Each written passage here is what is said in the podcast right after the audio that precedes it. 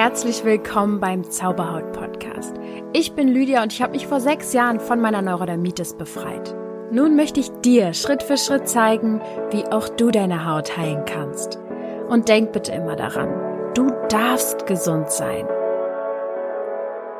Namaste, ihr Zaubermenschen. Ich bin ja gerade im Interviewwahn, also haue ich heute mal das dritte in Folge raus und ja, ich bin ja überzeugt davon, dass Menschen mit Hautproblemen und Hautthemen wirklich sehr sensibel sind und meistens nicht so richtig wissen, wie sie mit ihrer Superpower umgehen. Ja, und das auch gar nicht als Superkraft sehen, sondern eher genau das Gegenteil. Und deswegen habe ich mir heute Maria Anna Schwarzberg eingeladen und ich kenne sie schon äh, ein paar Jahre. Wir sind um, ja durch gleiche Freunde und Bekannte immer mal wieder uns äh, bei Events begegnet oder so Meetups. Und ja, bei Maria ist seit zweitausendsiebzehn sehr viel passiert. Da hat sie nämlich ihren Podcast hochgeladen und der nennt sich Proud to be Sensibelchen. Und am Anfang ging es in diesem Podcast auch noch sehr viel darum, das Thema Hochsensibilität aufzuklären. Heute würde ich sagen, geht es auch sehr viel darum, generell die sensiblen Themen anzusprechen. Sowas wie ähm, Achtsamkeit, Nachhaltigkeit, Feminismus, die Periode und, und, und, und, und.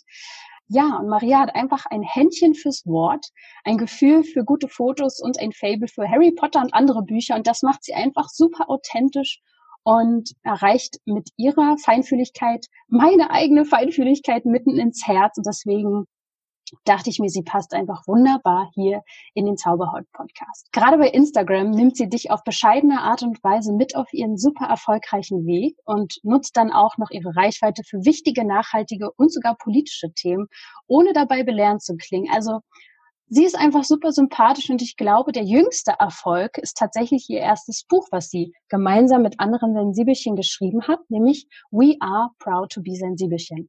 Von Sensibelchen für Sensibelchen. Und nun freue ich mich, das virtuelle Mikro endlich abgeben zu dürfen an die Autorin, Podcasterin und sogar Verlegerin vom Mimosa Verlag. Ja, herzlich willkommen, Maria. Ja, hallo Lüdi, was für eine geile Ankündigung. Ich habe hier gerade auf meinem Bett gesessen und zugehört und habe gedacht, boah, das klingt echt gut, wenn du das so erzählst und zusammenfasst. Ich bin echt erfolgreich. Uh. Ja, es war gerade wirklich so ein cooler, cooler Mensch, den sie da beschreibt. Ja. Nein, vielen, vielen Dank. Ich, ich freue mich sehr, dass du mich eingeladen hast und dass du dir so viel Mühe gegeben hast, das alles so, ja, so lieb über mich zusammenzufassen und zu erzählen. Vielen Dank. Ja, das hast du auch verdient. Also wie gesagt, ähm, heutzutage verfolgt man sich ja gegenseitig auf Instagram und ich habe halt einfach super viel mitbekommen und ähm, ja, das ist mir ganz wichtig, dass das auch am Anfang gleich mal so rüberkommt. Und ja, du weißt ja selber, diese Zauberhaut-Themen sind sehr sensible Themen. Das haben wir ja schon ganz kurz eben vor diesem Interview besprochen und deswegen freue ich mich einfach, dass du hier bist und dass ich dann auch noch sogar erfahren habe, dass du selber mal eine psychosomatische Neurodermitis hattest. Ist zwar jetzt nicht toll, aber irgendwie einfach auch passend, dass du jetzt hier mit mir sprichst heute, ne? Ja. Genau. Du, du hast mir sogar eben gerade gesagt, du hast darüber noch nie wirklich gesprochen in einem Interview? Nee, das stimmt. Also ähm, darüber habe ich noch nie gesprochen, weil das auch einfach schon recht lang zurückliegt und das auch normalerweise in Interviews wenig zum Thema wird und man das dann auch schwer so einstreuen kann. Ich kann dann ja immer schlecht so von ja, der ja. Seite so, ach übrigens, ich hatte da mal was. Ja, ja. Ähm, das ist ja dann auch schwierig zu machen. Was wahrscheinlich eher bekannt ist, weil ich damit relativ ähm, öffentlich umgehe. Ich habe dazu auch schon mal eine Folge irgendwann gemacht, weil ich dachte, ach komm ey, ich kann nicht der einzige Mensch sein, dem das so geht. Und so oft trauen sich Menschen, gerade über Hautthemen nicht zu sprechen, ähm, war, dass ich Ähm, zum vermehrten Schwitzen an Händen und Füßen mhm. neige. Ähm, und das war auch so ein Ding, äh, was ich vorher nie angesprochen habe, weil ich immer dachte, hm, ja, irgendwie, wie, wie spricht man das an? Und und ja, hm. Ja, umso toller, dass wir jetzt diese ganzen schambehafteten Themen hier raushauen. Und ähm, ja, ja, ich habe auch gesehen, dass du auch mal über Burnout geredet hast. Und ach sowieso, du gehst diese sensiblen Themen einfach an, das finde ich toll. Würdest du dich denn auch noch mal kurz ähm, vielleicht vorstellen oder besser gesagt, was ist deine Motivation, dieses Thema, diese sensiblen Thema, Themata, Themen rauszugeben?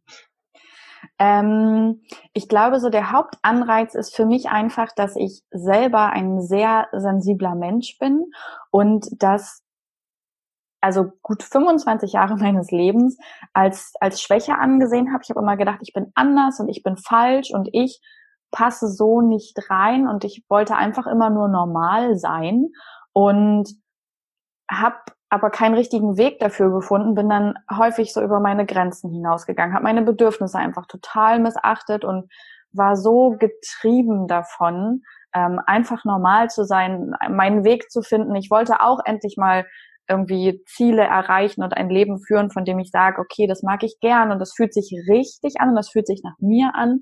Und ähm, das ist irgendwie erst nie so richtig eingetreten. Und als ich dann ähm, mit fünfundzwanzig mit einem Burnout zusammengebrochen bin und dann ja wirklich sehr, sehr viel Zeit äh, per Krankenschein verordnet bekommen habe, äh, mich mit mir zu beschäftigen und dann damals auch in Therapie gegangen bin und ähm, in dem ganzen Zusammenhang dann auch so auf das Thema Hochsensibilität gestoßen bin, war das wie so ein riesiger Aha-Effekt. Also ich habe einfach verstanden, ähm, wie ich bin, warum ich so bin. Ähm, ich konnte besser nachvollziehen, warum ich manchmal so oder so handle. Und es war so dieser Anfang von, okay, jetzt kann ich wirklich anfangen, mich zu verstehen. Und, und mhm. dieses Gehetzte und Getriebene hat nachgelassen. Und ähm, ja, ich konnte irgendwie angucken, was war eigentlich so in der Vergangenheit, welcher Mensch bin ich heute und so diese wichtige Frage, ähm, was für ein Leben will ich eigentlich führen, so. Und mhm. ja, und weil mir das einfach so sehr dabei geholfen hat, das äh, zu verstehen und vor allem wirklich irgendwann zu denken, ey, nee, ich habe keinen Bock mehr, mich hier ständig für mich selbst rechtfertigen zu müssen. Mhm. Ich möchte nicht mehr andauernd angequatscht werden mit, jetzt sei doch nicht so eine Mimose und sei doch nicht so ein bisschen. Und dann habe ich gedacht, gut, dann gehe ich mit positivem Beispiel voran und widme mich genau diesen Themen und zeige, dass es keine schwachen Themen sind, sondern eben wirklich starke Themen, dass es mutig ist, sich verletzlich zu zeigen und dass es mehr ähm, positive Dinge mit sich bringt als negative. Und ja, habe einfach gedacht, dass es wäre gut, dem Ganzen irgendwie so ein Gesicht auch mhm. zu geben, ähm, womit man sich identifizieren kann. Ja. Und das war so, glaube ich, die die große Motivation dahinter, also der eigene der eigene Antrieb. Wow, ja, das finde ich so, also das finde ich wirklich sehr, sehr stark, weil ich ja auch selber mit Social Media umgehe und selber weiß, wie das ist, mit solchen Themen auch rauszugehen. Und auch ich dann noch so meine meine Themen habe, die ich jetzt noch nicht so offen bespreche oder zeige. Und ich denke, da hat auch jeder so einfach seine Grenzen oder ne. Aber ähm, finde ich sehr, sehr stark und mutig. Toll, dass du es machst. Ähm, und deswegen komme ich auch direkt mal zu der Frage, die du wahrscheinlich schon, keine Ahnung, tausendmal beantwortet hast, direkt zum Beginn. Was ist denn nun eigentlich diese Hochsensibilität? Ja, aber das ist ja auch wichtig, dass wir das ähm, gleich am Anfang klären, weil mhm. sonst ist das, finde ich, immer schwierig, wenn man, wenn nicht alle den gleichen Wissensstand haben, ja, und man philosophiert dann so über Themen und dann denkt man sich, okay, worüber reden die eigentlich? Hab ich ja. was ist, was ist denn das hier? Ja. Ähm, genau, deswegen finde ich das gut, dass wir das gleich am Anfang einmal machen. Und Hochsensibilität ist, dass das Gehirn ein bisschen anders funktioniert als bei normalen Menschen. Das heißt, dass so alle Sinneskanäle permanent offen sind und Reize ungefiltert hindurchströmen. Und das ist schön, weil man alles sehr intensiv und sehr bunt und sehr laut und sehr vielfältig wahrnimmt. Aber es ist natürlich auch so, dass all diese Reize und Einflüsse und Eindrücke irgendwann verarbeitet werden müssen und man deshalb einfach mehr Zeit, mehr Ruhe ähm, braucht und sich auch danach sehnt, damit das wirklich dann alles mal zu Ende gedacht und gegrübelt und verpackt und abgelegt werden kann im Gehirn. Und wenn ich das jetzt beschreiben müsste, wie sich das anfühlt, ähm, nehme ich immer gern so eine U-Bahnfahrt oder generell eine Bahnfahrt, weil ähm, jemand, der hochsensibel ist, steigt einfach ein und nimmt schon die ganzen Gerüche wahr, nimmt schon so eine Grundstimmung wahr, ähm, sucht sich einen Platz und merkt, okay, der ist noch warm vom Vorsitzer und vielleicht piekst der Stoff so ein bisschen durch die Strumpfhose und dann kann man auch einfach kein Gespräch ringsrum ausblenden, nicht weil man so wahnsinnig neugierig ist, sondern weil wirklich das Gehirn das nicht gefiltert bekommt und dann bekommt man mit, ähm, wie Anneliese mit ihrem Freund streitet und ähm, ja Helga der Gerda irgendwas erzählt und noch die Musik irgendwie bei Philipp aus den Kopfhörern drängt und ist eigentlich schon so voll mit Eindrücken, weil wenn man aus dieser Bahn geht, fühlt man sich das erste Mal wie wow, ich könnte jetzt übrigens echt ein Nickerchen vertragen oder so. Ja. Ähm, okay. Ja, das, da so fühlt sich Hochsensibilität ungefähr an und das ist auch unterschiedlich ausgeprägt. Also man kann nicht sagen, es gibt jetzt hier den, die klassische Hochsensible, ähm, sondern es gibt Menschen, bei denen sind so visuelle Reize stärker ausgeprägt, also alles, was man sieht, bei anderen die auditiven Sachen, also was man hört und ähm, es gibt Hochsensible, die sind ganz empfindlich, was Schmerzen angeht, andere haben da nicht so Probleme mit, also es gibt quasi ähm, ja ganz unterschiedliche Ausprägungen davon mhm. und nicht nicht jeder Hochsensible oder jede Hochsensible sitzt nur auf der stillen Treppe. Ja, also es gibt Menschen, die sind introvertiert, ähm, es sind so ungefähr siebzig Prozent bei den Hochsensiblen und es gibt aber auch dreißig Prozent, die sind extrovertiert und ähm, genau. Okay, wow, das wusste ich zum Beispiel auch gar nicht. Ich hätte äh, dich das auch noch gefragt mit dieser ähm, introvertierten Seite mhm. und der extrovertierten. Ich kann es mir jetzt gerade gar nicht vorstellen, weil zum Beispiel das, was du mir jetzt beschrieben hast mit der U-Bahn, das ist für mich ja normal. Ne? Ich dachte auch eben, mhm. als du das gesagt hast, äh, welchen Menschen geht's denn nicht so, ne? Aber wird es ja anscheinend geben, mhm. dass man das alles so mitbekommt. Ähm, fangen wir mal ganz vorne an. Ich hatte nämlich sehr viele Fragen jetzt direkt schon wieder. Ähm, was ist denn bei dir besonders ausgeprägt? Ja, also bei mir ist das visuelle und auditive sehr ausgeprägt. Ähm, also alles, was was äh, olfaktorisch oder so ist, ne, also schmecken oder anfassen, mhm. ist bei mir völlig reizarm. Also da ist offensichtlich was verkümmert. Okay. Aber alles, ähm, was ich sehe und höre, nehme ich ganz, ganz stark auf. Und da reagiere ich auch sehr positiv. Also da habe ich wenig Probleme mit Überreizung, sondern das ist so das, wie ich die Welt erlebe und auch abspeichere. Auch wenn ich zum Beispiel erinnere, dann erinnere ich immer wie so einen, wie so einen kleinen Film, der vor meinem geistigen Auge abläuft. Mhm. Ähm, und womit ich aber zum Beispiel Probleme habe, was bei mir am ehesten wirklich so eine Überreizung hervorruft, sind Gerüche. Ähm, zum Beispiel, wenn eine Straße geteert wird oder auch eine, eine Parfümerie oder so, alles, was künstliche, chemische Gerüche sind, mhm. ist für mich der Graus, löst bei mir Migräneattacken aus und ähm, wirklich bekomme ich ganz schnell Kopfschmerzen. Also da reagiere ich zum Beispiel total negativ drauf und äh, habe echt stark mit zu kämpfen. Wow, okay, gut. Und ähm, seit wann ist es so? Also du hast ja ungefähr gesagt, mit fünfundzwanzig oder so hast du das, äh, mhm. diesen Burnout gehabt und dann auch so auch langsam erfahren, dass das mit der Hochsensibilität Thema für dich ist, ne? Genau. Ähm, wie hast du das dann gelernt, das für dich auch anzunehmen und ernst zu nehmen? Also weißt du, wie ich meine, dass du auch mhm. verstanden hast, dass das wirklich echt ist und wahr ist? Weil ich denke mal, dass wenn du rausgegangen bist, auch viele gesagt haben, naja, komm, Äh, bei mir ist das auch so, aber ich habe mich nicht so, oder weiß ich nicht, was war denn da für ein Feedback, was da kam? Ja, natürlich, also es gab auch durchaus Menschen, ähm, die gesagt haben, ach, nur Hochsensibilität und ne, dieses typische, diese Stell-dich-nicht-so-an-Mentalität, aber die haben einfach sehr viele Menschen, die mh, wenig mit sich in Kontakt stehen, die einfach wenig achtsam auch mit sich selbst umgehen. Ähm, mhm. So gehen sie dann natürlich auch mit anderen um und sind eher so von Effizienz und Produktivität getrieben und und mhm. von Erfolg und und Karriere und so. Das sind häufig Menschen, die dir dann so begegnen. Ähm, ansonsten habe ich das erstmal gar nicht so groß damals an die Glocke gehangen, sondern erstmal für mich geschaut, was das äh, was das mit mir macht. Also ich habe schon mit Freunden oder so drüber gesprochen, klar. Mhm. Und ich muss auch sagen, ich habe auch recht viele sehr sensible ähm, Freunde und Freundinnen, mhm. ähm, die für die das einfach auch ein super interessantes Thema war.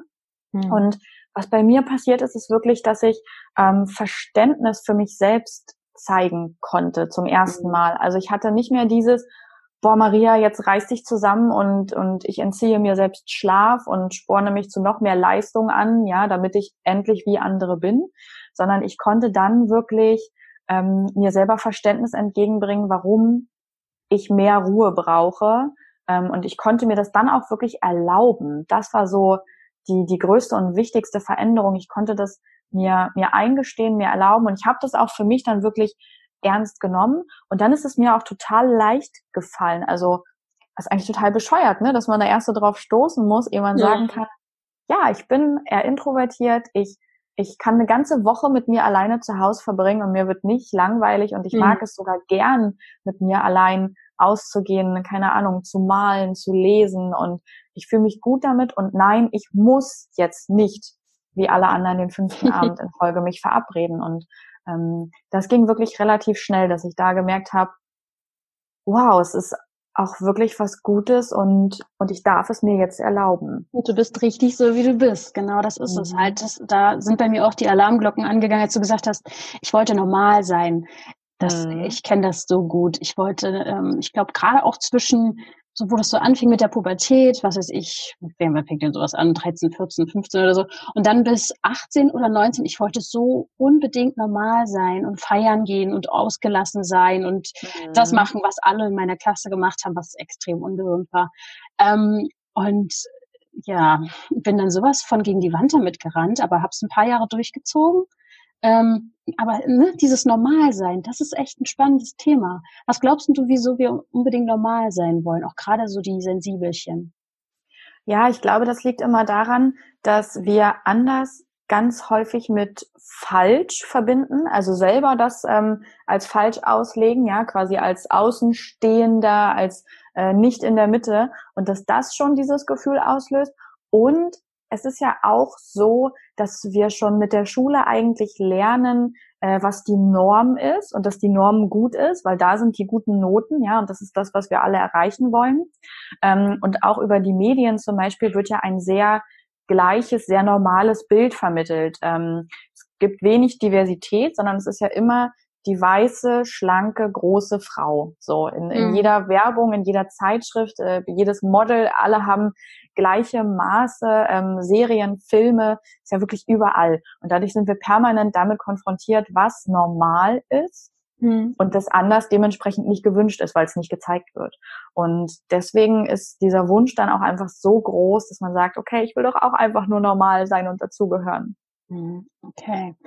Ja, leider ist das so, aber wir gehen ja mit gutem Vorbild voran, ne? Du, du machst ja auch schon den Unterschied. Was würdest du sagen, wie viele hochsensible oder sensible oder sensitiv, wie auch immer, äh, sensitive Menschen gibt's denn zum Beispiel jetzt in Deutschland? Gibt's da Zahlen? Ja, also ähm, die Begründerin ähm, des dieses Phänomens, dieser, es ist ja keine Krankheit, ja, es ist ja ein Persönlichkeitsmerkmal, also gleich mal für alle, die ah, sich davon okay. angesprochen fühlen, ihr seid nicht krank oder so, es ist ein Persönlichkeitsmerkmal, ähm, genau, und das ist so, Elaine Aron war einfach ähm, die Begründerin des Ganzen, die auch heute noch sehr viel auf dem Gebiet forscht, und sie kann es aber auch nur schätzen, weil ja erst seit ungefähr mhm. fünfundzwanzig Jahren daran geforscht wird, mhm. ähm, dass so fünfzehn bis zwanzig Prozent der Menschen hochsensibel sind. Und ähm, es gibt einfach ganz viel Abstufungen auch. Deswegen spreche ich auch immer lieber von Sensibilität, weil ich finde, ja. das schließt mehr ein und weniger aus. Und gerade bei einem Thema, wo es eh darum geht, dass sich alle anders fühlen und ausgeschlossen, finde ich es immer voll schwierig zu sagen, nee, also du bist nur sensibel, dich können wir jetzt hier nicht und du bist nur mittelsensibel, ja, ich, ich das, nehme nur hochsensibel. Ja. Genau, und deswegen äh, spreche ich immer lieber von Sensibilität. Aber so, genau, die die die... pure Form der Hochsensibilität, so ungefähr fünfzehn bis zwanzig Prozent. Glaubst du, dass es auch sowas gibt wie, ähm, sage ich jetzt mal, sehr sensible Menschen, die das dann unterdrücken oder verbergen oder verdrängen und gar nicht, also dass es sowieso verkappt ist? Weißt du, wie ich meine? Ja, auf jeden Fall, ähm, eben durch diese Ablehnung, die man auch erfahren kann, wenn man einfach nicht so ähm, belastbar ist, wie es vielleicht andere sind. Also wir leben ja nun mal ähm, im Spätkapitalismus, wo es darum geht, Leistung zu erbringen, höher, schneller, weiter. Erfolg ist so, dass äh, der Wert unserer unserer Nation oder aller Nationen, die gerade vom Kapitalismus geprägt sind. Und da passt es natürlich nicht so gut rein, sensibel zu sein. Ja, das ist natürlich nicht so ein nicht so ein super Leistungsding, und man ist halt einfach ein Stück weit weniger belastbar, wenn man nicht äh, nicht sieben Abende in der Woche ausgeht und so. Und hm. ähm, ja, da gibt es durchaus Menschen, die das auch wirklich unterdrücken. Und ich habe das auch eine ganze Zeit lang gemacht. Ich habe ähm, ein paar Jahre früher im Opferentschädigungsrecht gearbeitet, also mit Opfern von Gewalttaten. Und mhm. das war eine Zeit, in der ich so überhaupt gar keine Verbindung zu mir hatte und ganz weit weg von mir selbst war. Ähm, zum einen, weil das natürlich eine sehr anspruchsvolle Arbeit war, die mich ähm, psychisch und emotional sehr gefordert hat. Und ich das einfach natürlich dann nicht zulassen, nicht gebrauchen konnte, selber so emotional zu sein. Und zum anderen, weil das halt wirklich eine vierzig-Stunden-Stelle plus Überstunden war und ich einfach leisten musste. Und da war keine Zeit, oder ich wollte sie mir nicht nehmen, ähm, mir selber zuzuhören und all den Gedanken, weil dann ja hätte ich ja gewusst, dass das auf jeden Fall der falsche Weg ist für mich. Mhm. Und da habe ich das auch sehr unterdrückt und sehr ähm, sehr niedrig gehalten, aber war, wie gesagt, auch am weitesten von mir selbst, wenn ja. ich so auf mein Leben zurückgucke. Ja, ja, genau. Man verliert sich dann dadurch einfach selbst, ne? Das ist dann so. Mhm. Und ähm, genau, jetzt haben sich wahrscheinlich alle meine Zuhörer wiedererkannt. neunundneunzig Prozent denken sich, oh Gott, ich bin jetzt hochsensibel. Was sind denn da so für Vorteile dran? Was würdest du sagen, ist die Superkraft da drin, sensibel zu sein oder eine hohe Sensibilität zu haben? Ja, also an dieser Stelle erstmal keine Panik, ja. Also ihr seid halt nicht allein, sondern alle, die sich darin wiedererkennen, ähm, ihr seid also wirklich nicht allein. Wie gesagt, es sind fünfzehn bis zwanzig Prozent der Menschen hochsensibel. Dann gibt es einfach auch noch sehr viel sensible Menschen. Und der große Vorteil daran ist, dass man einfach achtsam ist im Umgang mit sich und mit anderen, gerade wenn man darum weiß. Wenn man darum nicht weiß, dass man sehr sensibel ist, dann meistens nicht, eben weil man wie andere sein will und über die Grenzen hinausgeht. Aber wenn man das weiß, ist man wirklich sehr achtsam und es hat super viele Vorteile, ähm, sensibel zu sein. Ich finde mal, es gibt nicht so, ne, alles ist nur gut oder nur schlecht und mhm. ähm, alles hat Vor- und Nachteile und so auch die Sensibilität und es ist immer so eine Entscheidung auch, okay, will ich mich jetzt auf die negativen Dinge konzentrieren mhm. und will ich ähm, mich darüber definieren und da äh, reinleben und immer nur darauf pochen oder sage ich halt, okay, das Zeug wird genetisch vererbt, ich habe es, ich kann es nicht ändern, ja, es, ich, es wird nicht weggehen, ich nehme es an, konzentriere mich darauf, wie ich damit positiv umgehen kann und damit halt irgendwie auch noch Positives so in die Welt hinausschicken kann. Und positiv daran ist eben einfach häufig eine große Empathie, ähm, sowohl für sich selbst als auch für andere, dass man wirklich ähm, merkt, auch wie geht es anderen, nicht weil man telepathische Kräfte hat, sondern eher, weil man alle Reize aufnimmt. Das ist ne, so ein bisschen wie bei, bei Sherlock Holmes, der ja auch alles aufnimmt und dadurch nimmt man auch kleinste Veränderungen bei Menschen wahr. Mimik, Gestik, Tonalität, Körperhaltung. Und ähm, erkennt häufig viel viel eher, ähm, ob es jemandem gut oder schlecht geht. Und das ist natürlich ein großer Vorteil. Ähm, der andere große Vorteil zum Beispiel bei mir ist, ich bin super kreativ und sehr viele sensible Menschen sind sehr kreativ, wenn man ihnen den Raum und die Zeit dafür lässt. Und ich kann durch diese Sensibilität überhaupt erst ähm, Autorin sein, weil ich sonst niemals mit so viel Gefühl schreiben könnte, dass ich andere Menschen mit in so ein Gefühl hineinnehmen kann. Mhm. Und das, finde ich, sind auf jeden Fall schon mal große Vorteile.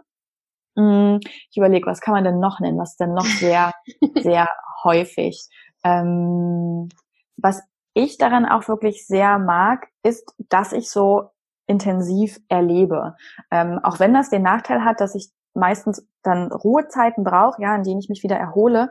Aber ich liebe es, dass wenn ich in die Welt hinausgehe, wenn ich verreise, wenn ich auf den Markt gehe, wenn ich mich mit Freunden treffe, dass ich dann zu hundertfünfzig Prozent da bin und das alles aufsauge und ähm, hm. mich natürlich auch dementsprechend doll dran erinnere. Ähm, aber ich merke dann natürlich auch irgendwann so, okay, jetzt bin ich einfach voll durch und ja, dann gehe ich nach Hause und ähm, mache irgendwas Erholsames. Also es hat wirklich Vor- und Nachteile.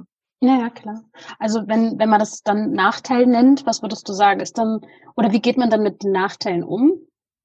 Ja, also ich glaube, ein Nachteil ist wirklich, dass viele Hochsensible ähm, nicht ganz so belastbar sind. Das heißt nicht, dass sie jetzt irgendwie total eingeschränkt sind und nicht arbeiten können. Aber es ist einfach schon so, dass wer so krass viel aufnimmt, einen anderen äh, Belastungsfaktor hat als jemand, der nicht hochsensibel ist. Und umso wichtiger ist es dann wirklich, sich Ruhe zu gönnen, ausreichend zu schlafen ähm, und für sich vielleicht auch so so eine Sache zu finden, die man ganz allein nur mit sich macht, ähm, wo die Gedanken dann laufen können. Also sei das irgendwie ein Spaziergang oder Joggen gehen, ähm, viele meditieren oder machen Yoga, äh, kraulen den Hund, also g- kann sonst was sein, ähm, aber einfach, dass man sich so ein bisschen Zeit am Tag einräumt. Das muss auch keine Stunde sein. Häufig reichen schon so zehn Minuten, in denen man einfach ganz für sich ist und mhm. ähm, sich selber die Zeit gibt. Dann kann man das schon ganz gut kompensieren. Was aber auch wirklich eine Schattenseite ist, eben durch dieses viele Wahrnehmen und auch viel an anderen wahrnehmen, ist so ein gesteigerter Perfektionismus, so eine hohe Selbstkritik, mhm. ähm, weil man ja auch eben wie die anderen sein will und normal und alles andere glänzt so schön und man sieht ja auch nur das von außen, ja, also es, es ist ja einfach so. Mhm. Ähm, neigen Hochsensible wirklich eben dazu, sich sehr, sehr selbstkritisch zu sein, sehr perfektionistisch mit sich selbst zu sein und ähm, ja, so selber dieses Grübelmonster zu starten, was dann irgendwie im Kopf umhergeistert. Und wenn das erstmal gestartet ist, ja, das äh, kennen sehr, sehr viele, na dann geht die Party ab. Also ja. dann ist, dann läuft irgendwann gar nichts mehr. Also das sind auf jeden Fall so so Negativbeispiele. Ähm, ich hatte es vorhin, glaube ich, schon kurz angesprochen. Viele Hochsensible sind eben sehr, sehr schmerzempfindlich. Das kann natürlich auch äh, negativ sein oder auch sehr empfindlich für alle für alle Stimuli. Also so Zucker, Alkohol, Drogen oder so ähm, hm. schlagen bei Hochsensiblen meistens sehr schnell an. Hm. Hattest du nicht sogar mal eine Koffeinvergiftung? Ja, ja, ich äh, ich habe das ich habe das getestet, ja, ich äh, wie viel Kaffee hast du getrunken? Ja, nee, es, also es war es war wirklich kein Selbsttest, es war aus Versehen. Ich war jugendlich, ja. Ich musste für die für die Schule was unbedingt fertig machen, hatte das vergessen und habe gedacht, ich bin total erwachsen und trinke einfach eine Kanne Kaffee, den ich aber auch super stark gemacht habe und oh, krass. Naja, danach hatte ich dann eine Koffeinvergiftung und ich wusste gar nicht, dass es sowas gibt, das so. Ja, du, ich auch nicht bis dahin. Ähm, mhm.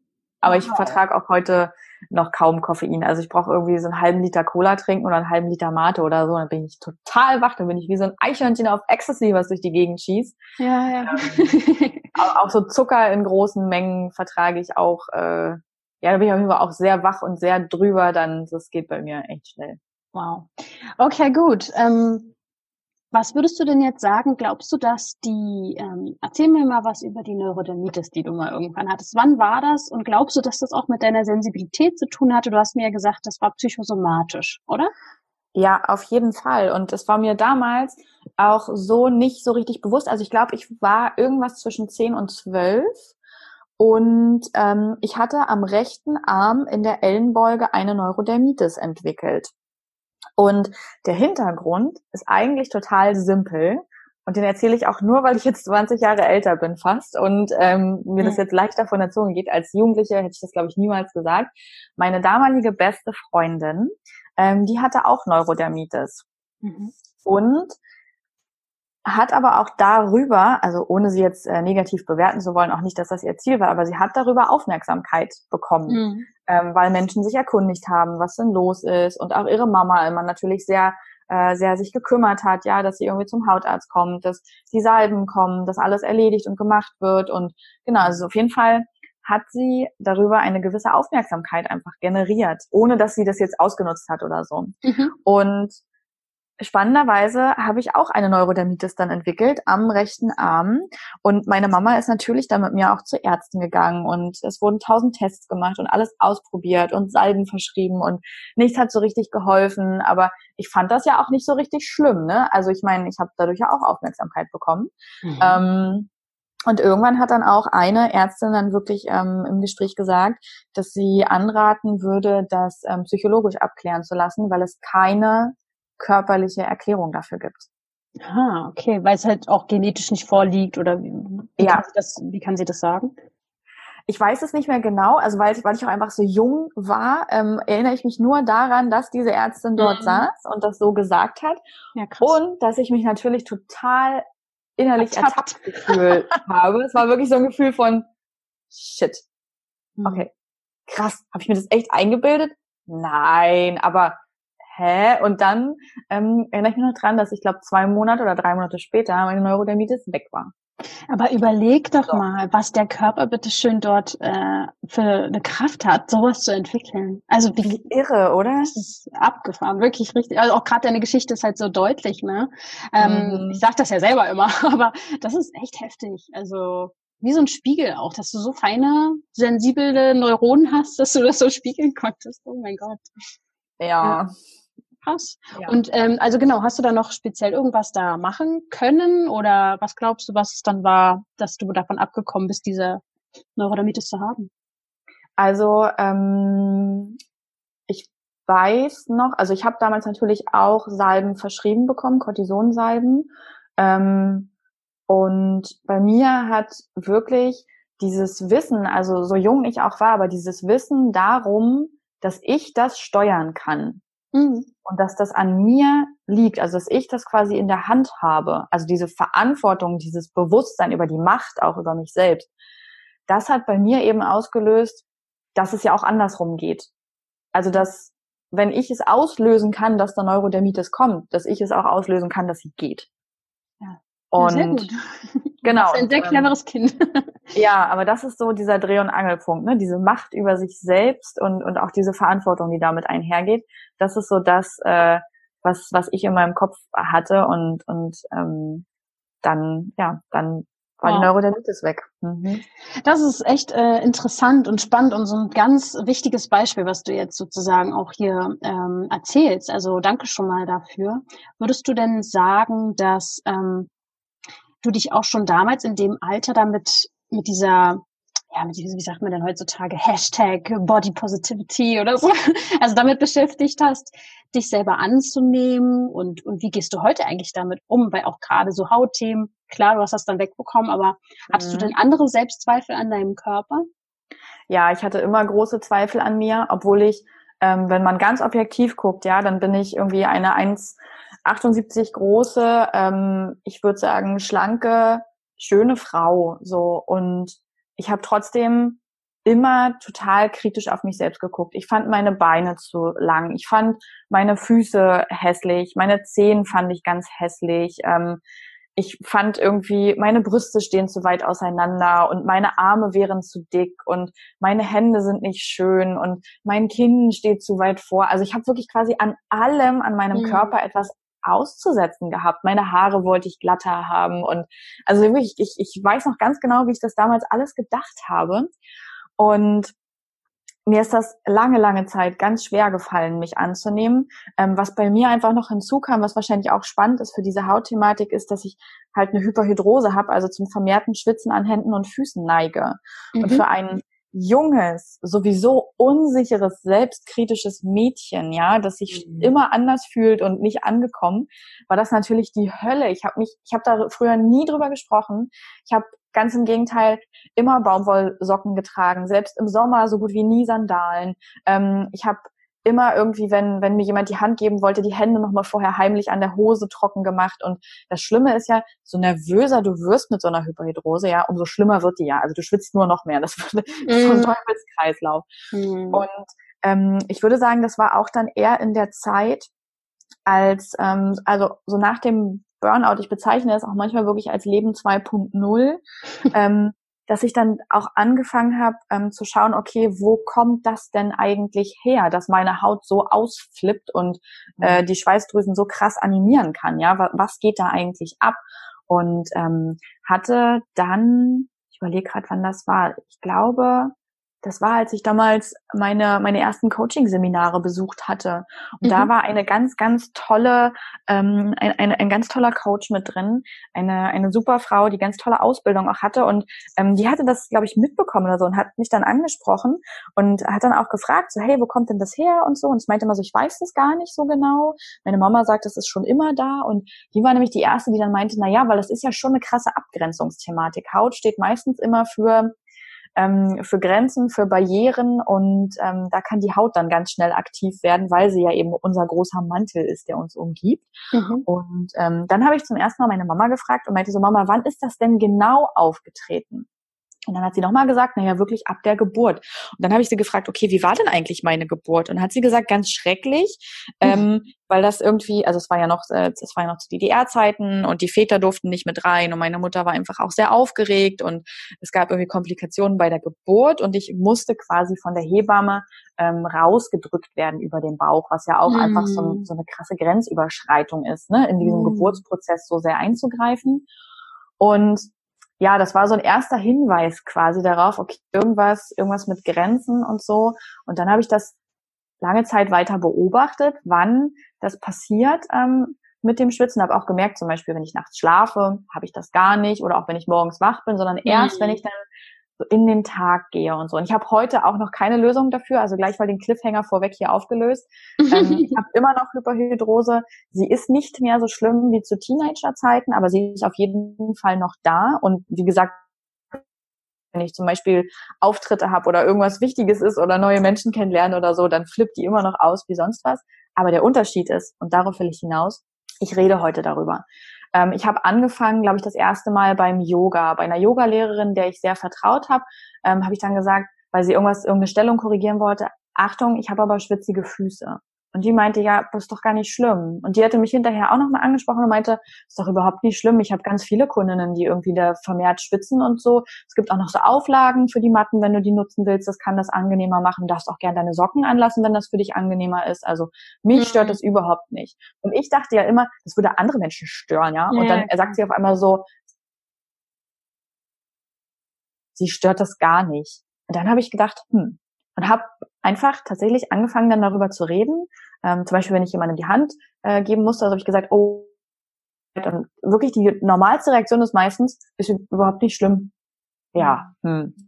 Und dann habe ich gemerkt, okay, für mich wird es auch immer leichter, wenn ich drüber reden kann. Diese Scham ist dann weg und dieses, oh Gott, das darf keiner merken. Du schleppst ja wie so ein Geheimnis mit dir rum und bist ständig bemüht, dich dementsprechend anzuziehen und zu fassen.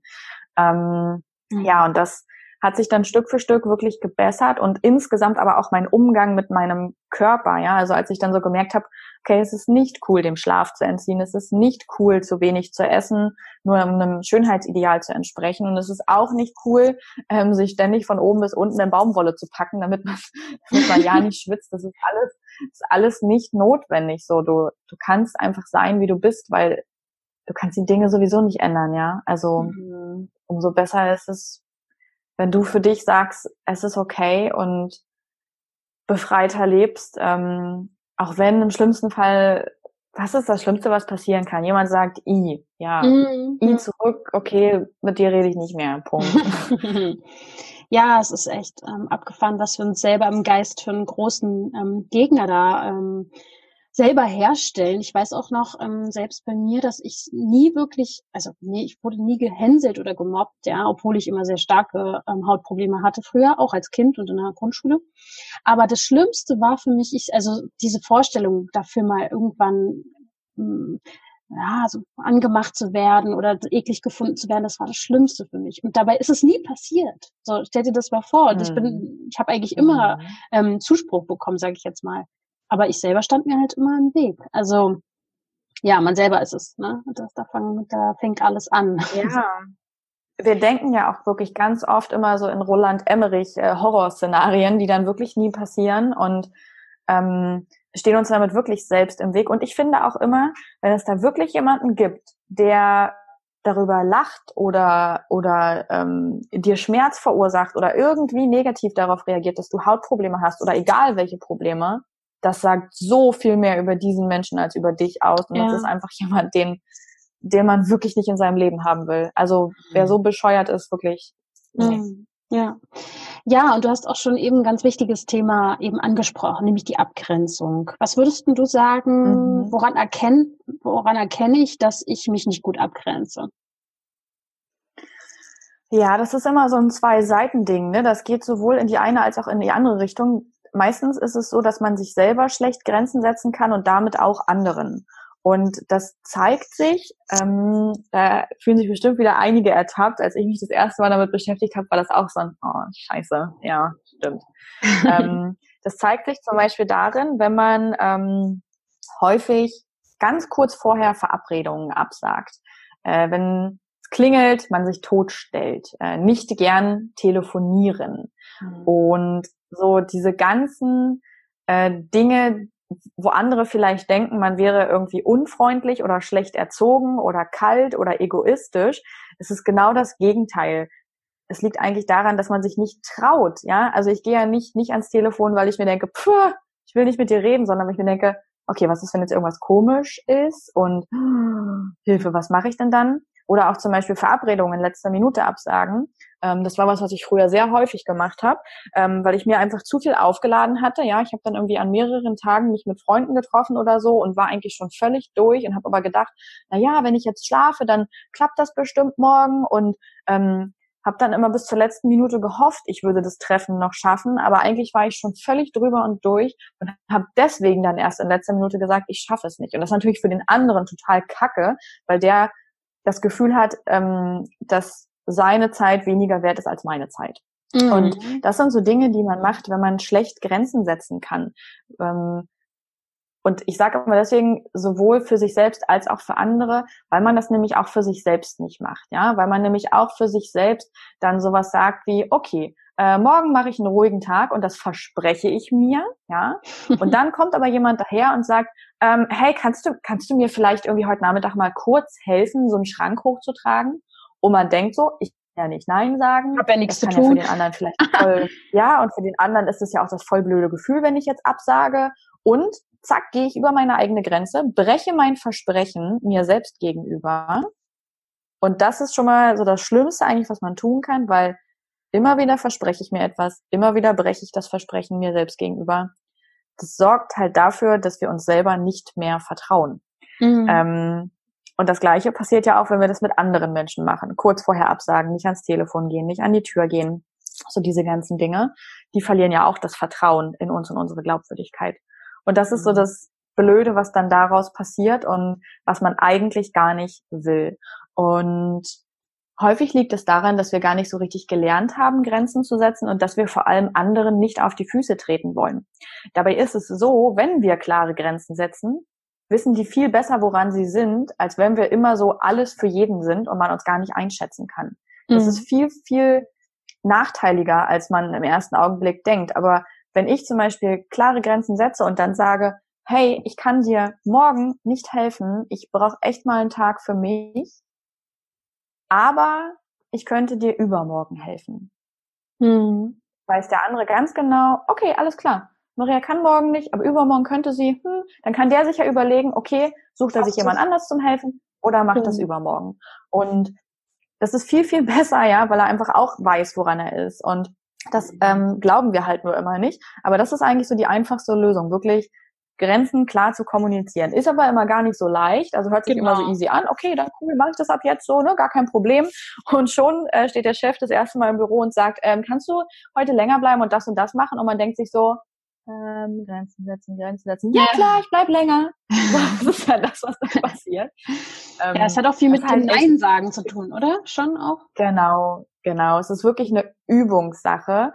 Also am Anfang wirklich, ich bin da bei tausend Tode gestorben, wenn ich sowas machen musste. Mhm. Und habe aber gemerkt, es wurde leichter mit der Zeit. Das ist wirklich, die, das Einfachste ist, Nein zu sagen. Nein zu sagen und dabei nicht beschämt nach unten zu gucken, ja, sondern am besten noch den Kopf schütteln beim Nein sagen und auch nichts hinterhersetzen.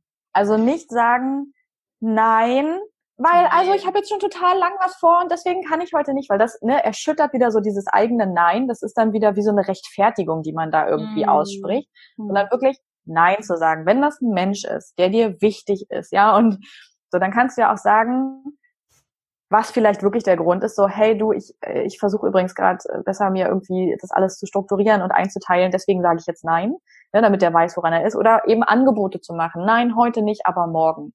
Ähm, mm. Das ist ja dann auch eine Option, aber erstmal wirklich dieses Nein zu üben. Mhm. Und am Anfang, ich bin rot geworden und mein Puls hat sich beschleunigt, meine Hände haben geschwitzt natürlich. Ja, und ich bin mit dem Gefühl gegangen, boah, ich habe den anderen jetzt total enttäuscht. Also mhm. der findet mich jetzt bestimmt richtig kacke. Und es ist nicht passiert. Also es ist wirklich nicht passiert. Es gab durchaus ein, zwei Menschen, die sich dran gewöhnen mussten, dass ich auf ja. einmal Grenzen setze. Ja. Das natürlich, das kann schon sein. Aber insgesamt ist nichts Negatives passiert, ganz im Gegenteil. Je häufiger ich das gemacht habe, ja, desto eher konnten quasi auch meine Freunde oder oder oder Kollegen einschätzen, wo sind meine Grenzen, ähm, was ist okay, was ist nicht okay. Aber ich selbst habe dann auch angefangen, meine Grenzen einzuhalten und meine Versprechen nicht mehr so oft zu brechen. Also es ist eher so ein sehr positives Gefühl entstanden. Und vor allem langfristig wissen meine Freunde jetzt, dass wenn ich mich verabrede, sie sich auch daran halten können und ich nicht wieder kurzfristig sage, oh, mir ist übrigens doch alles zu viel geworden. Also eine starke Verbesserung. Und auch da war das so allein, dass es irgendwann so Thema wurde, ne, durch das, in dem Moment ja tatsächlich durch diese Hautthematik und das Thema Grenzen, ähm, dass ich gemerkt habe, boah, krass, ey, irgendwie habe ich da echt ein Problem, das kriege ich noch nicht gut hin. Ja, ist auch spannend, ähm, weil Hochsensible ja auch ähm, darauf reagieren, auf diese vielen Eindrücke und es dann den Druck irgendwie macht, ne? Also uns uns dann mhm. Druck macht, aber den Druck machen wir uns auch ganz häufig selbst, weil wir uns eben viel zu viel aufheißen an To-Dos und wie auch immer. Ähm, ja. Würdest du ähm, oder hast du noch Tipps, wie wie gehst du denn damit um, auch gerade mit Druck und Stress? Und wir haben ja auch gehört, du hast ja schon einiges gerockt dieses Jahr äh, als äh, als Sensibelchen, ja? Wie gehst du denn damit um? Was ist denn dein was ist dein Geheimnis? Komm, sag's uns. Ja, also ähm, ich bin immer noch jemand, der der, der zu Stress neigt. Ähm, es wäre eine Lüge, wenn ich jetzt sagen würde, so, hey, alles ist total rosarot in meinem Leben. So dieses typische, früher war alles schlecht, heute ist alles gut. Nein, ähm, so ist das nicht. Also ich habe auch heute immer noch damit zu kämpfen. Und in Zeiten, wo die irgendwie arbeitsintensiver ist, ähm, wache ich morgens auf und es setzt so ein Stressgefühl ein. Und das hasse ich eigentlich, ja. Aber ich komme dann auch manchmal nicht gegen an. Aber was ich ähm, mache, wenn ich merke, dass das Stressgefühl wirklich übernimmt und übermächtig wird, ist, dass ich sofort einen Gang zurückschalte. Ähm, also, dass soweit es möglich ist, je nach Arbeitspensum. Ähm, ich habe auch einfach das Privileg, dass ich selbstständig bin. Da hat man nochmal eher die Möglichkeit zu sagen, ich nehme mich raus, mhm. dass ich dann wirklich sage, okay, ich nehme mich jetzt raus. Sei das für ein paar Stunden oder sei das für ein paar Tage. Ähm, wirklich so tabula rasa. Äh, alles andere ist egal. Jetzt steht meine Gesundheit im Fokus. Jetzt steht Schlaf und Ruhe, bis ich diesen Stress nicht mehr spüre, im Fokus. Ähm, und dann mache ich mir meistens einen Plan. Also so all die To-Dos, alles, was ansteht und was da so rumwuselt und mich stresst, das mache ich dann immer auf so einem großen äh, A drei Zettel und dann sortiere ich das. Was ist jetzt wichtig, was mittelfristig, was langfristig. Und dann priorisiere ich das aber auch. Okay, was davon kann ich heute noch erledigen, um ein gutes Gefühl zu haben? Was morgen, aber eben wirklich in einem sinnvollen Maß. Ich nehme dann meistens so drei Sachen raus oder so, die ich mir aufschreibe, die ich heute mache. Also das ist jetzt nicht unbedingt Steuererklärung, Keller aufräumen und Umzug. Das wären viele Dinge für einen Tag, sondern ja. so realistische Ziele zu stecken. Ähm, ein Regal und dann weiß aufhängen. Ich ja auch. Genau, ein Regal aufhängen. Und dann weiß ich ja, dass sich die To-Do-Liste mit der Zeit abarbeitet. Aber da auch wirklich einfach zu akzeptieren, ich kann nicht mehr arbeiten, als ich arbeiten kann. Das führt nur dazu, dass ich unruhig werde und das ist ungesund. Stress ist einfach super ungesund für unseren Körper, für unseren Geist. Schlimmer geht's eigentlich kaum. Ähm, und da immer wieder dann durch dieses Gang zurückschalten, Plan machen, akzeptieren, dass ich nicht mehr leisten kann, aber auch nicht mehr leisten brauche, weil das nicht über meinen Wert bestimmt, ja, weil ich nicht meine Arbeit bin, nicht meine Leistung bin.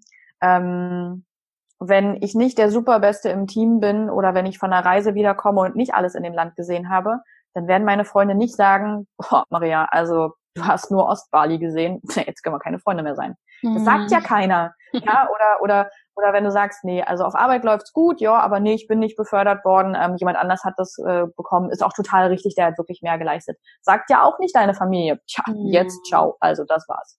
Das ist auch wieder so ein Ding, was nur in unserem Kopf ist und Ähm, mir hilft da wirklich einfach diese diese Akzeptanz und ähm, ja, da immer wieder einen Schritt zurückzugehen und auf mich zu achten, weil mein Gedanke ist immer, okay, wenn ich mich jetzt weiter stresse und damit meine Gesundheit riskiere, falle ich am Ende ganz aus. Also ich habe das erlebt, wie das ist mhm. und damit ist niemandem geholfen und dann schaffe ich irgendwie ein halbes Jahr lang auf jeden Fall gar nichts, weil ich erstmal wieder lernen muss zu schlafen und zu atmen und zu essen und zu leben mhm. und ähm, ja, also diese Negativerfahrung bewahrt mich, glaube ich, auch so ein bisschen davor, dass ich dann immer wieder selber die Reißleine ziehe, hm. ähm, bevor ja, mein Körper mir irgendwas verpasst. Ja, da bist du halt dann sehr stark und lange Zeit über deine Grenzen gegangen und da hat dein Körper dir das dann richtig gezeigt, ne? Und das ist ja. jetzt so als Erinnerung noch drinne und vielleicht auch so ein bisschen als Warn, Warnhinweis nochmal, ne? Das möchtest du ja nicht nochmal. Vielleicht also aber auch der gut, Körper macht das, ne? Ja, auf jeden Fall. Also es hat, äh, auch wenn ich das niemals gedacht hätte, dass ich das sagen würde, ähm, bin ich eigentlich heute dankbar, dass das so passiert ist, ähm, weil es so mein Warnschuss war. Und das macht der Körper aber auch ähm, auf andere Arten und Weisen. Ja, eben zum Beispiel durch die Haut, dass der Körper wirklich dann Hautprobleme ähm, hervorbringt, weil er sagt, so, und hier ist die Grenze. Und wenn du meinem Gehirn nicht zuhören willst, dann bitteschön, so, kannst du jetzt damit leben. Oder mit krassen Erkältungen, die immer wieder kommen. Mhm. Ähm, Migräne zum Beispiel ist auch äh, so eine typische Stresskrankheit. Ähm, jeder, der Migräne hat, der weiß das. Wann ist die Migräne am schlimmsten und am häufigsten? Wenn wir Stress haben. Das ist auch so eine Erziehungsmaßnahme eigentlich des Körpers, zu sagen, so Sportsfreund, jetzt mal wieder einen Gang runter, ne? Bis sie es versteht. Ähm, Oder er. Ne? Ja, und meistens denken wir, wir würden verlieren, wenn wir einen Gang runterschalten. Ja, wir würden jetzt ausgebremst werden, aber das stimmt nicht. Hm. Ja, das muss man dann mal ausprobieren, weil ich glaube, das ist einfach auch ganz viel mit, ähm, es hat ganz viel auch mit Gewohnheitsveränderungen zu tun, weil wir ja so eingefahren sind in unseren hm. Programmen und in unseren Automatisierungen. Wie, ähm, was würdest du denn sagen, zum Beispiel auch das Thema Social Media? Ja, gerade auch für Sensibelchen, äh, viele Eindrücke, man swipet so rum und sieht tausend Millionen Sachen und oh, wie gehst du denn damit um? Oder gibt's da so, hast du da Regeln für dich? Ja, also ich habe zum Beispiel äh, für mich, so gibt's so immer die goldene Regel, im Bett hat das Handy nichts zu suchen, also quasi vor dem Aufstehen oder auch abends ähm, beim Schlafengehen ist das Handy einfach im Flugmodus, da ist der Wecker gestellt und dann ähm, passiert da nicht mehr viel, weil ja, ich mich sonst selber um den Schlaf bringe und und morgens schon am Handy zu sein und dann doch nicht aufzustehen und so, das ist ne alles irgendwie gar nicht gut und klaut Zeit. Das ist sowas, worauf ich achte. Und dann ähm, habe ich einfach irgendwann mich hingesetzt und habe überlegt, okay, welche Kanäle hinterlassen ein gutes Gefühl oder informieren mich zu einem Thema, das ich gern mag und ähm, welche nicht. Und ich bin wirklich kategorisch allen entfolgt, wo ich mich genervt fühle, wo ich in den Vergleich gehe, ähm, die mich aufregen oder wo ich neidisch werde, so all dieser, all diese negativen Emotionen, diesen Accounts bin ich gefolgt. Weil warum sollte ich mir das angucken, wenn das nur ein negatives Gefühl hinterlässt? Das ist ja totaler Blödsinn eigentlich. Ja. Und ähm, und habe das halt auch generell aussortiert. Ich glaube, ich folge gar nicht so vielen Leuten bei Instagram. Ich bin auch mittlerweile zum Beispiel bei Facebook gelöscht, weil ich gemerkt habe, okay, das ist so ein, so ein genereller Kanal, der mich einfach nur stresst, und mich dann da abgemeldet und genau, auch bei Instagram einfach recht wenigen. Ähm, ich folge auch nicht mal all meinen Freunden ähm, oder allen Bekannten oder so, weil es werden wieder so viele Inhalte, die einprasseln, die ich gar nicht brauche. Ich bin da einfach sehr ausgewählt und das hat nichts damit zu tun, dass ich die Menschen nicht mögen würde oder so. Ja, es ist einfach... Wir sehen uns ja im echten Leben, da kannst du mir dann erzählen, was los ist, oder wir hören uns dann und dann mal und dann erzählst du mir, was los ist. Mhm. Ähm, genau, einfach einfach sehr ausgewählt, sowohl in der Anzahl als auch ähm, von den Inhalten. Und dadurch begegnet mir im Social-Media-Bereich ähm, sowas fast gar nicht, ja, was, mhm. was, was mir irgendwie ähm, schadet, so, so rein von den Emotionen her.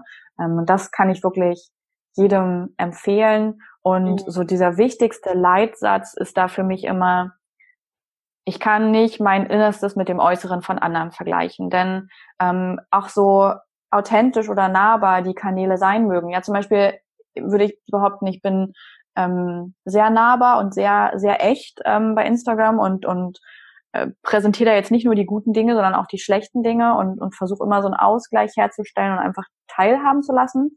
Mhm. Und trotzdem Menschen, die mir folgen, ja, das ist ja trotzdem nur ein Ausschnitt aus meinem Leben. Mm. Und wir neigen so häufig dazu, dass wir unser Innerstes mit allen guten Seiten, mit aber allen Fehlern und allen Ängsten dann so einem digitalen Abbild gegenüberzustellen und dann zu sehen, ja, also die Maria irgendwie, die hat ja nie, ähm, die sieht ja nie mal blöd aus auf Fotos, ne? Und oh, guck mal, hier, die hat hier den Verlag und die hat Ohren und die hat einen Podcast und einen Hund und die hat einen Mann und dann lebt die, sieht auch voll strahlend aus, ja, die ist auch mal nicht so glücklich, aber das ist echt alles super bei der, ne? Mhm. Nein, ist es ja auch nicht. Es hat auch alles Schattenseiten, da sind auch Ängste dahinter und Sorgen.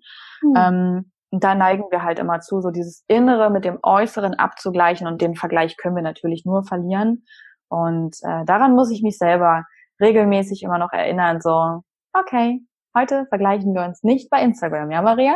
ähm, das passiert manchmal trotzdem, auch, auch wenn ich da irgendwie sehr ausgewählten Kanälen folge. Ja, sehr, sehr schönes Zitat auch und ähm, habe ich auch äh, angefangen jetzt auszusortieren. Gerade auch, man kann ja einfach mal hinschauen und sich selber ein bisschen... Also ehrlich zu sich sein, ne? Also was was gucke ich mhm. mir denn an? Es ist ja genauso wie, ich habe ja in meinem Umfeld auch keine Leute, die ich treffe und zu mir einlade, nach Hause auf meinem Sofa und mit, gemeinsam mit denen vielleicht noch Netflix gucke, die ich äh, nicht mag oder wo ich ein schlechtes Gefühl mhm. bekomme. Aber wenn ich mit dem Handy da sitze auf meinem Sofa, dann lade ich sie ja irgendwie für einen kurzen Moment doch ein in meine Welt und ja. Äh, ist ja irgendwie genau. Quatsch. So. Ja, finde ich auch ganz wichtig, da mal hinzuschauen, was schaue ich mir denn da an? Was gebe ich mir denn da bei Instagram? Wird ja immer wichtiger irgendwie, ist ja echt, da dreht sich ja vieles drum um Instagram. Mhm. Genau. Jetzt nochmal ein wichtiges Thema, nämlich Streit und Harmonie. Ja, also ich kenne das von mir. Ich war immer sehr harmoniebedürftig und konnte auch immer jeden verstehen. Also ich sowieso, kann ich auch heute noch. Ich kann wirklich echt alles Mögliche verstehen, habe ganz viel Verständnis, bla bla bla. Ja, aber es führt auch dazu, dass ich mit Streit gar nicht klarkomme auch. Und was, ähm, also es ist natürlich jetzt besser geworden, aber was, was würdest du da sagen? Wie gehst du denn mit Streit um und äh, bist du auch harmoniebedürftig? Ja, ich bin sehr harmoniebedürftig. ähm, und versuche auch wirklich so Streitigkeiten immer möglichst schnell aus der Welt zu bewegen, ähm, aber auch nicht so schnell, dass dass ich dabei selbst untergehe. Das habe ich früher dann gern gemacht, da habe ich dann lieber zurückgesteckt und mich entschuldigt, auch wenn das überhaupt gar nicht der Fall oder überhaupt nicht richtig gewesen wäre, aber einfach damit wieder Harmonie herrscht. Das mache ich heute nicht mehr, das habe ich einfach so mit der Zeit als Erfahrung für mich mitgenommen, dass es dann manchmal auch ganz okay ist, ähm, einen Streit oder eine Unstimmigkeit auszuhalten, dieses mhm. negative Gefühl auszuhalten, ähm, um auch Zeit zu haben, darüber nachzudenken. So, was ist der Standpunkt des anderen? Was ist mein Standpunkt? Was könnte es da für einen Konsens geben? Ähm, wo ist vielleicht wirklich ein Fehler passiert? Wofür sollte ich mich entschuldigen, aber wofür vielleicht auch nicht? Ja. Ähm, und da habe ich wirklich gemerkt, okay, es, es kann ganz doll hilfreich sein, das auszuhalten. Und das bedeutet ja nicht, ja, dass man getrennte Wege gehen muss, dass der andere einen verlässt oder so, sondern man kann auch streiten und trotzdem danach noch befreundet sein oder in einer Partnerschaft oder so. Mhm. Aber das musste ich wirklich erst lernen. Ja, und aushalten, reflektieren auch. Und dann Ja, und dann wirklich nochmal äh, zu reden und dann auch wirklich den eigenen Standpunkt zu vertreten, auch wenn das nicht immer einfach ist und auch wenn das schwerfällt, jemand anders zu kritisieren, aber ähm, da dann auch einfach für sich selbst einzustehen, ja, und sich selber nicht so mundtot zu machen und hinten anzustellen, sondern sich selbst und so die Bedürfnisse von sich selbst auch wichtig zu nehmen, ähm, und das hilft. Also ich arbeite da immer noch dran, das ist immer noch was, was ich noch nicht so gut kann, aber was, glaube ich, langsam besser wird. Und ähm, ja, so, so versuche ich zumindest, ähm, das besser ausleben zu können, sowohl diese Harmonie, ähm, sich danach zu sehen und die auch zu leben, als auch wirklich bei Konflikten dann mal zu sagen, das kriege ich jetzt hin. Mm. Ja, es ist auch wieder so ein Beobachten, ne? Auch früh genug, wie du ja schon gesagt hast, früh genug auch schon das zu äußern und Weil, weil, wenn, euch, wenn einen was stört und auch, wer sollte es besser formulieren können als empathische Menschen, theoretisch, ne? Du kannst es ja nur mhm. nicht, du explodierst ja nur, wenn du es schon lange unterdrückt hast und immer runtergeschluckt hast, so. Und deswegen, genau. Je früher du damit rausgehst, umso entspannter wird dieser Streit ablaufen oder dieser, diese Diskussion oder es ist einfach nur eine Kommunikation dann, ja. Genau. Mhm. Ja, sehr, sehr cool. Ähm, genau. Ich hatte mir schon noch viele Themen aufgeschrieben. Wir haben aber auch schon echt einiges besprochen. Willst du mir nochmal sagen zum krönenden Abschluss, wie genießt man denn jetzt nun seine Sensibilität?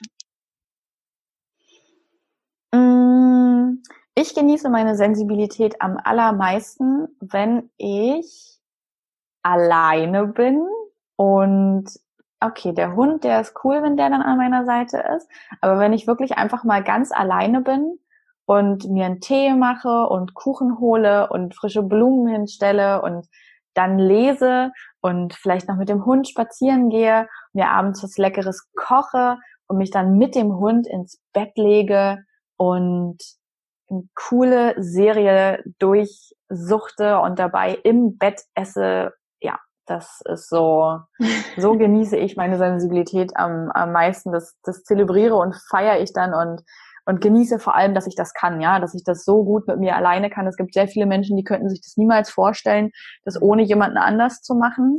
Ähm, und da bin ich immer besonders froh über meine Sensibilität, die es mir wirklich leicht macht, auch Zeit mit mir allein zu verbringen. Mhm, ja, ja, das kann ich gut nachvollziehen. Geht mir, geht mir auf jeden Fall ähnlich. Okay, wie oder was wäre jetzt nochmal so zum Äh, Schluss für dich wichtig, auch für, für Menschen jetzt vielleicht mit Hautproblemen, mit Abgrenzungsthemen? Was mhm. ist dir wirklich wichtig, was jetzt rüberkommt, was sie unbedingt mitnehmen dürfen aus diesem Interview mit dir? Ich glaube einfach, das Wichtigste ist, damit anzufangen, Nein zu sagen und dabei einfach zu verstehen, dass man nicht Nein zu einem Menschen sagt, sondern nur zu einer kleinen Handlung. Dass es nie darum geht, dass man den ganzen Menschen ablehnt, ähm, sondern für sich selbst einsteht. Ich glaube, das ist wirklich so so ein ganz wichtiger Punkt, gerade gerade wenn es um Hautthemen geht. Mhm. Mit dem Nein sagt man sozusagen Ja zu sich selber. Ja, sehr cool. Ach schön, das war ähm, wirklich ein toller Einblick in deine Welt und in die hochsensible Welt. Und ich denke, hier wird sich jetzt wirklich, werden sich wirklich sehr, sehr viele Menschen wiedergefunden haben. Ich kriege das ja auch mit, ja, wenn ich mit ähm, meiner Community oder mit den Menschen, mit denen ich zu tun habe, wenn ich denen sage, ey, ja, ich meine, du bist ja auch sensibel, ne? Hä, wie, was, sensibel? Ne, das ist so ein völlig, was, ich bin sensibel, und ich denke mir so, hä, das liegt auf der Hand, also es ist echt noch so ein Thema, was kann noch viel, viel größer werden. Wo, wo findet man dich denn? Was kann man denn von dir sich gerade reinziehen? ähm, ja, also klar, den Podcast Proud to be Sensibelchen gibt's, gibt's überall, iTunes, Spotify, alles, was man so als als gängige Podcast-App nutzt. Und ich glaube, ansonsten ist es auf Instagram immer ganz angenehm, weil da recht regelmäßig unterwegs bin und Einblicke gebe und auch immer so Neuigkeiten teile. Und ansonsten... Da heißt ähm, du ja Maria, da, Maria, Anna, Maria Anna Schwarzberg. Genau, alles zusammen aneinandergereiht.